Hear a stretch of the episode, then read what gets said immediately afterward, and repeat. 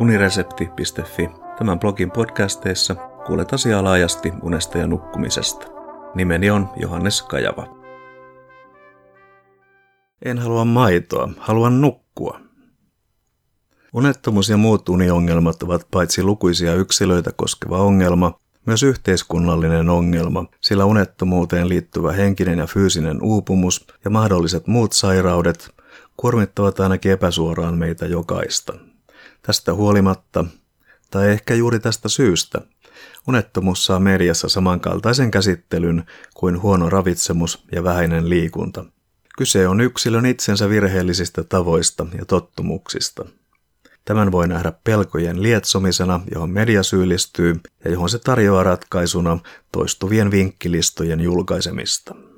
Toimittaja Anu Silverberg on kirjoittanut Longplay-verkkojulkaisuun tekstin nimellä Yön sankarit. Haastattelussa Silverberg tuo esille unettoman ihmisen kokeman eksistentialistisen tyhjyyden. Ihminen on maailmassa ikään kuin täydellisen yksin yöllä valvuessaan. Uneton on yksin omien ajatustensa kanssa, väsymyksestä uupuneena ja vain odottaen unettomuuteen, ilman epäilyksen häivääkään liittyvien sairauksien, kuten diabetes tai masennus, puhkeamista. Silverberg pitää ongelmallisena yhteiskunnallisen ulottuvuuden puuttumista näkemyksessä unettomuuden syistä. Syistä puhuttaessa huomio kiinnittyy lähes poikkeuksetta yksilöön itseensä ja hänen tottumuksiinsa. Meneekö hän nukkumaan säännöllisesti samaan kellonaikaan? Tiekö töitä sänkyyn? Loistaako sinivalo silmiin ennen nukkumaan menoa? Onko syöty väärin? Ja niin edelleen. Median tapa julkaista aiheesta painottaa yksilön osuutta. Ajattelen Silverbergin osuvan täysin oikeaan kritiikissään. Unipuheessa, jota mediassa esiintyy, unettomuutta käsitellään otsikoissa hädän ja pelkojen kautta ja sisällössä puolestaan yksinkertaisten univinkkien muodossa tyyliin. Mikäli uni ei tule, nouse hetkeksi ylös ja juo lasillinen maitoa. Unipuhe on kuitenkin vain osa laajempaa tapaa hahmottaa elämän jatkumiselle välttämättömiä alueita, sillä unettomuutta koskevat lehtijutut eivät mitenkään poikkea ravitsemusta tai liikuntaa koskevasta. Vaikutelma, joka jutuista syntyy, on uhkakuvien lietsominen. Puhetapoja voi kutsua yhteisellä nimellä terveyspuhe, jonka välityksellä ihmiselle arkiset ja luonnolliset elämänalueet maalataan vilkkuvin hätävaloin ongelmakentiksi. Mielestäni median toiminnan voi tulkita siten, etteivät positiiviset uutiset ole uutisia. Uhkapuhetta ei voi rakentaa positiivisten asioiden varaan. Olen aikaisemmin kirjoittanut nukkumisesta eri aikakausina ja eri kulttuureissa.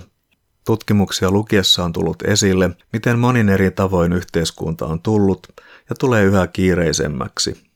Kiireen vaatimukset näyttäytyvät vapaa-ajan vähentymisenä epäsäännöllisten työaikojen ja jatkuvan tavoitettavuuden vuoksi. Lisäksi niin sanottu FOMO-ilmiö, toisin sanoen pelko, että jää jostain paitsi, ellei seuraa somea jatkuvasti, vaivaa monia.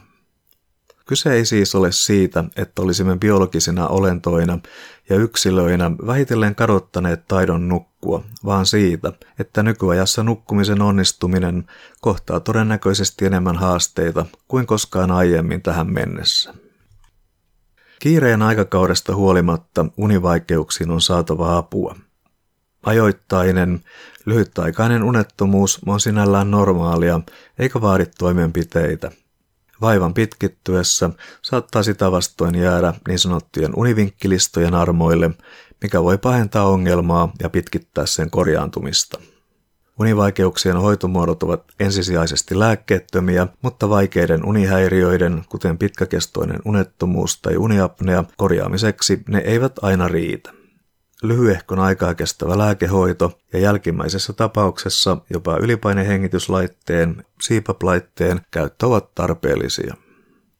Lopuksi ehdotan, ettei verkkojulkaisujen kaikkein raflaavimmilta vaikuttavien linkkien taakse kannata kurkistaa – Pelko nimittäin sumentaa pään. Kiitos kuuntelemisesta ja mikäli pidit jutusta, linkkaa se unesta ja nukkumisesta kiinnostuneille.